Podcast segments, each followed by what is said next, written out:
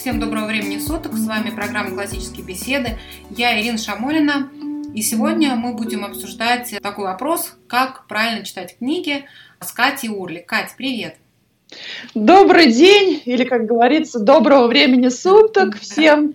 Здравствуйте, это наша вторая встреча. Надеюсь, что многие послушали первый наш подкаст про чтение вслух мы с вами попробуем с Ириной записать серию подкастов про чтение, потому что лично я очень люблю читать. И надеюсь, что мои дети тоже любят читать, но пока что они не сопротивляются этому занятию. Если вы пропустили первый подкаст, то вы можете его прослушать в приложении подкасты для айфонов или найти в нашей группе ВКонтакте. Также ссылки есть в Инстаграме. Тема чтения интересна. Вернитесь, прослушайте подкаст «Зачем читать слух», потому что это будет важно э, для всех последующих подкастов про чтение. Я однажды прочитала такую мысль, к сожалению, не могу сказать, кто ее автор, откуда я взяла такую цитату, но она мне очень понравилась. Образованный человек, кто это? Это тот человек, который умеет читать, умеет писать, умеет беседовать и умеет слушать сложную музыку. Вот мы с вами беседуем на тему чтения. И надеюсь, у нас это получается неплохо. Согласилась очень с этой мыслью, потому что это все на самом деле, если внимательно в каждую из этих категорий вдуматься, то не так просто достичь в ней хороших результатов. То есть не просто понятно, что все могут слышать музыку. Там включил сложную классическую музыку, сидишь, ну, слушаешь же что такого. Вот. Но здесь имеется в виду, что ты умеешь делать это определенным образом, а не просто, что у тебя работает слуховой аппарат. То же самое с чтением и с письмом. Абсолютно. То есть как мы обычно читаем книги? Ну, нас этому никто не учит, к сожалению, поэтому читаем, как читается. И, собственно, этот навык чтения мы, к сожалению, если мы над этим не задумываемся, правильного чтения книг, мы не можем передать нашим детям. Поэтому нужно всем восстанавливать свое образование, навыкать в чтении и прививать этот прекрасный навык нашим детям. Потому что говорят, что вот бывает от природы поставленный голос. И кажется, что вот мы все от природы научились читать технически, и вот у нас уже это все хорошо получается. Но, как пишет Поварнин в своей книге, кстати, всем рекомендую с ней ознакомиться, это небольшая брошюрка о том, как читать книги, он пишет о том, что, конечно, такое бывает очень редко обыкновенное чтение, оно страдает и многими недостатками. Иногда он, как он пишет, даже из рук вон плохо. Поэтому будем стараться его улучшать и попробую вам подсказать с Ириной, как это делать лучше, вернее, правильнее. Катерин, давай сразу озвучим с тобой литературу, на которую мы опираемся. Что мы рекомендуем почитать тем, кто хочет научиться читать? Да, я в первую очередь хотела бы порекомендовать вот Поварнина, э, хотя я его прочитала не первым. У него это небольшая брошюрка, ее можно найти в сети. Мне очень сначала понравилась его книга по логике «Искусство спора». Тоже всем очень рекомендую ее э, прочитать. Она легко и просто читается. Это не заумные какие-то логические термины про силлогизмы и так далее. То есть это именно искусство спора. И вот у него есть брошюрка «Как читать книги». Лично я первой прочитала книгу, я знаю, это ты ее рекомендовала, и, собственно, после этого я прочитала Мортимера Адлера «Как читать великие книги». Но ее я бы стала рекомендовать только подготовленному читателю. Да, ты знаешь, Кать, я когда ее прочла, у меня еще такая была мысль, что, в принципе, если человек прочел эту книгу, то он, наверное, уже умеет читать. Именно, именно, это правда. То есть, если вы осилили Мортимера Адлера, то вам уже, в общем, больше читать ничего по технике чтения не стоит. Это действительно такой объемный труд, и как многие классические авторы, он пишет об одном и том же и снова об одном и том же, вот поэтому и я бы знаешь, ее оставила но, знаешь, наконец. Мне кажется, что эта книга, она будет очень такой вкусной и ценной, ну, реально для тех, кто уже хорошо читает. То есть ее оценят вот люди, которые любят вот вникать в книгу, тогда они увидят много всяких, ну, важных, полезных для себя деталей. Если вы не очень с чтением дружный человек, то лучше начинать не с Мортимера Адлера. Вы к нему придете постепенно, начните с такого более базового уровня. Да, я бы сказала, ты правильно сказала, вкусный автор, он еще и для тех, кто хочет больше понимать в классическом именно методе образования, потому что это один из основоположников возрождения интереса к классическому образованию. Он был в когорте Плеяде, в группе, в коллективе э, вместе с Дороти Сейерс и Честертоном и э, Льюисом, вот, которые возрождали интерес э, к классическому образованию. И я у него подсмотрела идею, я так предполагаю, Ли Бортинс с, классическими беседами тоже в нем черпала вдохновение, идею книжных клубов. В этом году у нас удалось э, в группе по ключам вне группы, но с теми же детьми, которые в ключах, провести три таких книжных клуба. Я надеюсь, наше начинание будет дальше развиваться. Именно у него я увидела идею с этими книжными клубами, когда все наравне, это нету, как и в классических беседах, нету какого-то родителя или ведущего, как учителя, Здесь именно ведущий как модератор, э, модератор кружка, задающий направление, задающий, помогающий вести дискуссию, направляющий вопросы. Очень замечательная идея. У кого есть силы и время, пожалуйста, воспользуйтесь этим и можете такой мини-кружок э, со своими детьми э, делать, а можете ну, расширить его и сделать как-то с большим количеством детей-людей. Да, книжный клуб совершенно замечательная вещь. Я думаю, что мы отдельно еще запишем подкаст, да, Катерин, про то, как это делать. Да, конечно. Угу.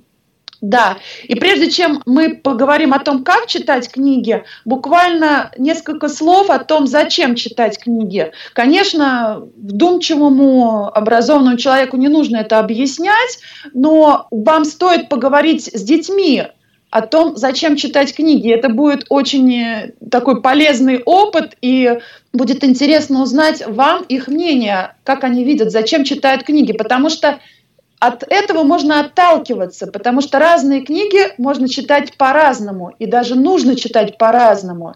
Я знаю, многие дети, любящие читать, они, в том числе и эти дети, они глотают книги. Да, есть такой способ э, чтения, но он, к сожалению, совсем не хорош, и надо детей от этого способа, если они уже к нему привыкли, надо от этого способа их направлять в другую сторону. А это можно делать путем разговоров о том, зачем читать книги, для чего это нужно, какие цели преследуете, когда читаете книги.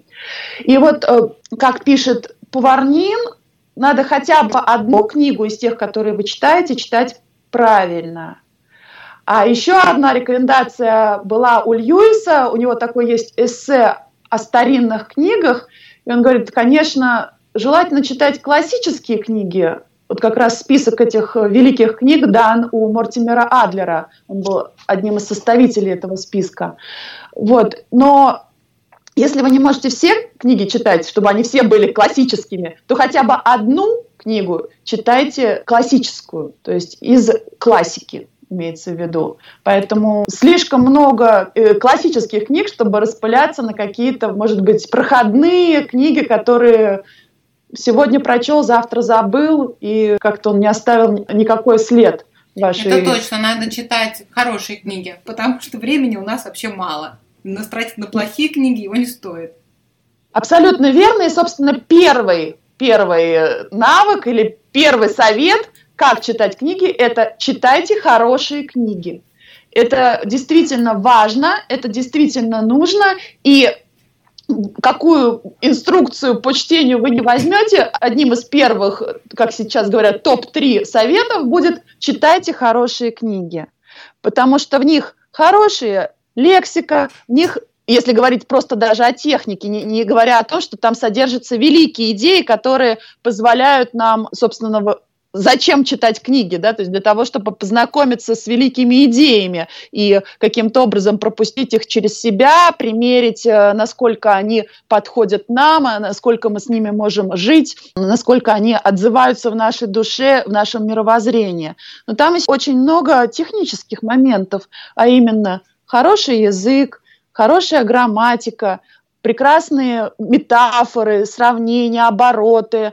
В них можно узнать о том, что такое, например, такой метод остранения. Да? Это когда какое-то понятие описывается совершенно другими терминами. Как самое простое, это вместо слов сказать в Санкт-Петербурге, мы скажем на брегах Невы. Много синонимов, я хотела сделать небольшое отступление и показать на классическом произведении Пушкина «Барышня-крестьянка» то, что мы можем э, показать ребенку, да, помимо того, что выделить главную мысль, показать сюжет этого произведения, мы можем обратить внимание на некоторые слова, которые встречаются, например, околоток, спросить ребенка, что это, как он думает, почему здесь это слово употреблено, или совершенно по стилю противоположное, я имею в виду, околоток – это такой сниженная лексика, и здесь же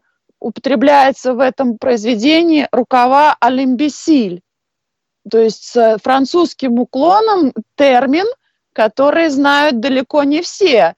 А в современное время я вот полезла искать и не сразу нашла, что это такое. Это э, такие специальные рукава, их еще называют рукава по-дурацки, именно так переводится это выражение. Это широкие рукава с э, ниже колен, и этим выражением Пушкин хотел подчеркнуть несуразность костюма главной героини, когда она вышла приветствовать своих гостей. И вот на таких нюансах, на таких э, нотках строится произведение, и мы все знаем, что Пушкин наше все, но иногда мы не можем сказать, а что именно Пушкин внес да, в наш русский язык. И есть вот такая у Насти Никиты маленькая книжка, то ли внес э, Пушкин в русский язык, так вот он смог сочетать сниженную высокую лексику в одном произведении. И это как один из примеров того, что он делал. Да, интересно. Если это переводные книги, то, конечно, нужно смотреть на перевод да, и, как и выбирать. сказать вот об этом, то есть что нам важно читать хорошие книги не только по содержанию, но и по языку. И вот здесь переводной литературе надо быть очень осторожным, потому что сейчас очень большое, огромное количество литературы переводной, к сожалению, с очень низким качеством перевода. Он технически перевел правильный текст, но для того, чтобы это был хороший русский язык, для этого переводчик должен быть сам писателем-публицистом. Он должен владеть художественным словом. Если он просто знает иностранный язык и может объяснить содержание, это не то, что сделает хорошую книгу.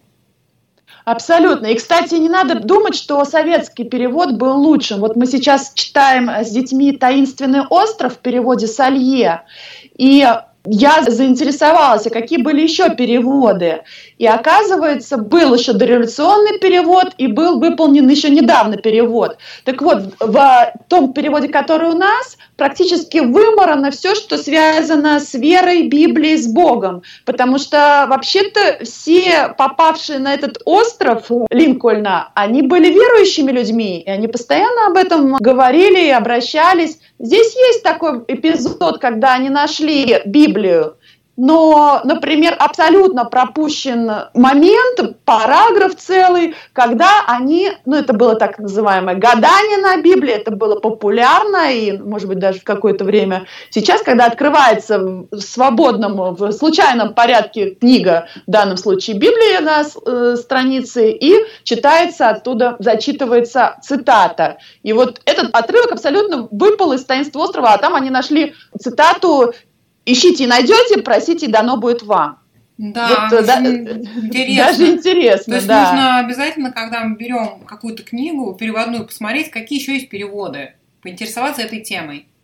Да, и вот мы сейчас дочитаем, конечно же, этот перевод, который мы взяли, который был в нашей домашней Советский. библиотеке советских, еще наша детская библиотека с мужем.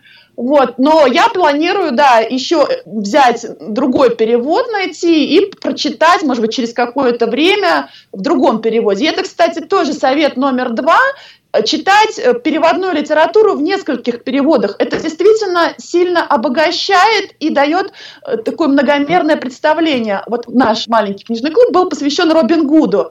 И несколько детей прочитали разные переводы. И вот насколько нам было интересно сравнивать. В одном переводе не было про Мэри Энн ничего, поэтому они не знали вообще про такого персонажа. В другом переводе был один лучник, по одному переведен. В другом этот эпизод был переведен по-другому, немножко с другим акцентом. Поэтому вот мы, например, с своей дочкой прочли два перевода пересказа, и это действительно дало нам лучшее представление о том, что происходило и что это за парень Робин Гуд. Я им ставила песню Высоцкого.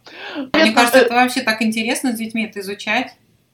Да, это действительно очень интересно, и послушать, вот у нас сейчас в ключах, например, была притча о Чингисхане и Соколе, которая у нас в УРР, уроках развития речи, была определенном пересказе тоже, но мы послушали другой пересказ, еще один в стихотворной форме послушали, и увидели, что в каждом из этих произведений есть свои нюансы. Где-то добавлено про изваяние золота и надписи, где-то это упущено. Мы это обсудили, что это упущено не потому, что кто-то забыл про это сказать, а именно потому, что посчитали нужным такой сделать финал этой притчи. В общем, это действительно дает очень много пищи для размышлений и для обсуждений с детьми. Поэтому совет номер два, повторюсь, это пытаться найти несколько переложений, пересказов э, книги, если это не на русском языке изначально было. Но даже если это на русском языке это какой-то фольклор, то поищите несколько вариантов изложений. Да, совершенно точно. Вот русские сказки стоит почитать в разных пересказах. Это тоже очень интересно. Да, и сравнить между собой и узнать. Но с русскими сказками поаккуратнее. Лично я не любитель сказок. ни русских, ни авторских, ни Шарля Перо, ни братьев Грим. Мы, конечно, их для ознакомления с этим жанром прочитали, но, скажем так, не более того. Но это лично мое мнение. И это совет номер три – а именно знакомиться с литературой разного жанра. То есть не, не так, что мы читаем только приключенческую литературу, или только сказки, или только басни, или только стихотворения, то есть вот любители поэзии собрались. То есть читаем разнообразную литературу, прививаем вкус и понимание. Также, зная, какой это жанр литературы, мы можем уже смотреть, опять же, ну, чем старше ребенок становится, за структурой произведения и как автор нас ведет от экспозиции к кульминации. То есть это тоже то, о чем стоит с детьми более старшего возраста обсуждать, рассуждать на эту тему, как удается этому автору и насколько ему это удалось ту или иную тему раскрыть, и вот именно какие-то такие моменты, не только художественная ценность, но и такая более структурная грамматическая ценность раскрывается в хорошей литературе. Это совет э, с детьми структуру произведения рассматривать и обсуждать. Особенно это удобно и интересно тем, кто занимается по курсу мастерской структуры и стиля у нас в ключах. Конечно, это дает большой фундамент и позволяет э, с детьми говорить на одном языке и показывать примеры того, что вы только что или не только что, но изучили. Конечно, безусловно, тех текстов, которые у нас есть в практической книге УРР, мы ее называем, может быть, маловато именно для 24 недель. Это нисколько не мало, это более чем достаточно. Вот, это бы осилить. Но я имею в виду, сейчас, например, у нас большая часть сообществ закончили занятия, и у нас до следующих занятий еще месяцев пять, наверное, так, и чтобы не сидеть э, и не ждать следующего курса, можно проработать то, что мы изучили на художественной литературе. Это будет, э, мне кажется, и полезно с разных точек зрения. Еще один совет, который могли бы дать, это ведение диалога с текстом. Этот диалог начинается с заголовка. И это я уже пользуюсь теми советами, которые дает Граник в своей книге «Как работать с книгой» первую очередь мы читаем Поварнина, потом мы читаем или одновременно с этим, или до этого читаем Граник, как работать с книгой. И после этого мы читаем Мортимера Адлера «Как читать великие книги». Вот это те три книги, которые я бы рекомендовала проработать самому и внедрять эти моменты в чтение с вашими детьми. На самом деле, Этим... конечно, есть еще и другие книги на эту тему, но вот это то, что мы сами читали, и нам кажется такими базовыми книгами. Ну, Мортимер Адлер уж точно базовая книга. Да, да, это то, что нужно обязательно прочитать и прочитать не спеша, с карандашом в руке, делая заметки, сделая э, конспект, либо работая с самой книгой, но я знаю, многим это кажется неприемлемым в самой книге что-то писать, черкать, поэтому делаем заметки, выписываем, делаем конспект и опорную схему, как мы я научились уже люблю, в ключах. Я, я, без, я очень люблю, я без карандаша вообще книги не читаю, прям я сразу начинаю искать карандаш, потому что мне срочно нужно все отметить, что для меня важное. А лучше еще, когда у меня есть какой-нибудь цветной карандаш, чтобы потом я могла книгу просмотреть еще пару раз и пройтись по выделенным мной заметкам. В нашем курсе «Вызов» рекомендуется как раз работать э, с текстом с помощью набора цветных маркеров, выделяя разными цветами разные вещи. Вот, ну, просто можно специально для этого книги приобретаются, они приобретаются как учебные пособия, да, как рабочая тетрадь, в которой мы работаем, это же печатное издание. Вот таким же образом мы работаем в книгах. Обязательно. Хочешь э, хорошо читать с проработкой, читай с пером в руке. Вот пишет Поварнин, абсолютно подтверждая то, что мы вам говорим сейчас. Начинать надо с заголовка, как говорит Граник, и на этом месте с ребенком поговорить, узнать его мнение, а как он думает, о чем будет эта книга. И потом, когда книга будет прочитана, поговорить о том, насколько то мнение, те мысли, которые озвучил ребенок, они были верными, его предположение было верным. И вообще вот этот момент гипотеза и работа с уже тем, что произошло, это очень важный момент для работы с книгой. То есть мы постоянно задаем вопросы либо самому себе, а что вот сейчас будет, а что будет дальше, либо задаем эти вопросы вслух ребенку, останавливаясь на каких-то моментах и не забывая это делать. Опять же, повторюсь, не, не факт, что нужно все книги именно таким образом читать. Некоторые книги ребенок будет говорить, мам, ты что, давай лучше почитаем, что там уже происходит. Но в некоторых моментах можно остановиться и спросить, а как ты думаешь, вот вот эти вот поселенцы, что происходит, какой это мост они, как ты представляешь себе, где этот мост будет? Потому что только что было дано описание плато, на котором они находятся, и там было слишком много слов. И вот мне было интересно, насколько ребенок уловил и в, в голове простроил эту картину того места географического, которое описал Жюль Верн. И мы вот прорисовали. То есть ничего страшного даже остановиться в интересном месте и позадавать вопросы и каким-то образом это обсудить. Или, например, в прошлом году у нас был доклад от одной из девочек про орангутана, и она обратила наше внимание, что правильно говорить орангутан, а не орангутанг. И оказалось, что в книге написано неверно, то есть там везде орангутанг мы это обсудили, что вот, да, бывают такие, ну, скажем так, неточности, которые даже встречаются в книге. То есть воспринимать слово написанное как лапидарное, которое ни, ничем не вырубить, не совсем правильно, да, то есть мы развиваем в том числе и критическое мышление. Мы говорим о том, что в книге могут встречаться какие-то ошибки, неточности или неточности перевода или неточности самого автора это один из моментов, который тоже не стоит упускать из виду. Да, очень интересная а, тоже тема для обсуждения с детьми.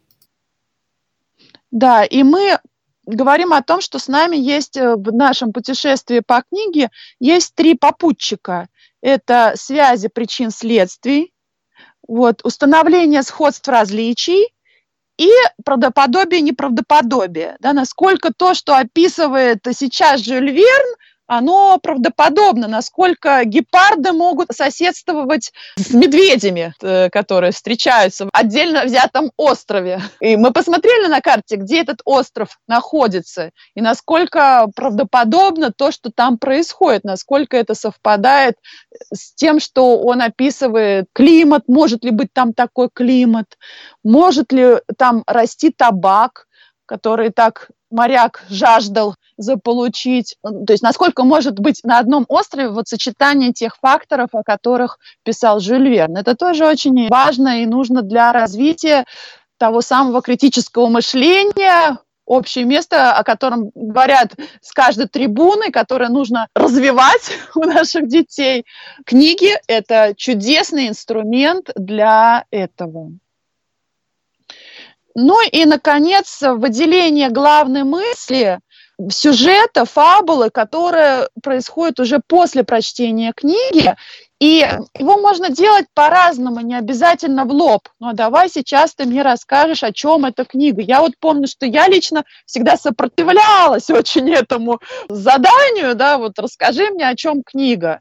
Ну, потому что там столько много нюансов, там столько много деталей, мне хочется, я вижу, например, в своем ребенке, ей хочется поделиться всем, и если она начинает мне рассказывать, она уходит в дебри. Поэтому мы пытаемся разными способами этого достичь. То есть, например, дети мои без меня делают такие домашние спектакли, ну, это совершенно на таком уровне, как говорится, детсадовском, но они, тем не менее, таким образом простраивают сюжет этого произведения. То есть они выбирают какие-то основные точки, которые позволяют, собственно, выделить ту самую главную мысль произведения и донести ее до зрителя, потому что в э, детском спектакле не получится рассказать все. Или это можно сделать в виде какого-то эссе, попросить, если это постарше дети. Или можно попросить от имени какого-то из персонажей рассказать, как он видит все то, что происходило. Не обязательно от главного персонажа, может быть, это наоборот, второстепенный какой-то персонаж, который следил за развитием событий, и у него есть своя точка зрения на то, что он видел, на те события, участником которых он стал. Да, очень интересно, согласна. И как ты считаешь, насколько должна быть книга сложной для восприятия ребенка? Или она должна быть слишком легкой, или слишком сложно, или как вот выяснить, насколько готов ребенок к той книге, которую ты хочешь ему предложить почитать? Ну, ты знаешь, мне кажется, что книга, которую он читает сам, большинство книг, которые он читает сам, они должны быть ну, как бы очень доступны для его понимания, чтобы ну, ему было легко читать. А те книги, которые читаем мы ему вслух, а они могут быть немножко сложнее для него, его уровня, да, то есть ему нужно как бы напрягаться, ему нужно обсуждение, пояснение, а тогда мы будем его как бы вот подтягивать. И там, и там могут попадаться книги, вот, которые вровень ему, а, но должно быть в меньшем количестве как бы такой подход, который является стимулирующим. Именно так, да, то есть что мы в зависимости от целей э, нашего чтения мы выбираем, подбираем книги. И, конечно, лучше всего иметь план чтения. Сожалею лично я, что у меня такого плана на перспективу нет. Мы, в общем-то, книги подбираем под э, именно настроение или я вспомнила о какой-то хорошей книге, которую вдруг надо прочесть и с ребенком вместе или ей дать. Вот, поэтому вот такая рекомендация, которую я сама собираюсь в ближайшее время выполнить, это составить план чтения и подобрать, соответственно, книги, которые будет читать ребенок самостоятельно и которые будем мы читать вместе вслух, как мы говорили перед этим. Да, на планирование у нас, к сожалению, очень часто не доходят э, до планирования руки, но на самом деле вот надо как-то я просто заставить, усадить себя, уделить этому там два часа времени, и потом будет намного легче. Абсолютно, с этого надо начинать. Вот я и планирую начать планировать. Да, буквально со следующей недели возьмусь написать нам план. Прям у меня это такая большая глобальная цель. И дальше уже смогу под этот план подбирать книги. Ну что же, я думаю, что большую часть э, рекомендаций, которые закладывали Поварнин и Граник, мы озвучивали. Какие-то детали или моменты, которые вам показались интересными, вы найдете больше подробностей и техники. Например, у Граник есть э, задание для отработки того или иного навыка. Вот, поэтому желаю вам начать планировать и ознакомиться, вставить свой план, маршрут собственного образования, вот эти три книги, о которых мы говорили, и начать читать книги или продолжить, если вы их уже читали правильно, продолжить их читать верно, с карандашом в руке, с сократическим диалогом внутренним и внешним, с выделением главной мысли, но не забывать о том, что то, с чего мы начали, а именно хорошие книги. Читайте хорошие книги. Хорошая книга вызывает, рождает удивление. И не тратьте время ни свое, ни ребенка на проходные книги, которые совершенно спокойно можно вообще пропустить в этой жизни. Вот на этом мне бы хотелось закончить. Я надеюсь, что мы всех вдохновили как-то углубиться в эту тему, как же правильно читать книги, выяснить для себя. И пишите нам, пожалуйста, вопросы, которые вы хотели бы обсудить больше в этой теме. И надеемся с вами встретиться в следующих подкастах на тему чтения. Всем спасибо. Всем спасибо, до свидания.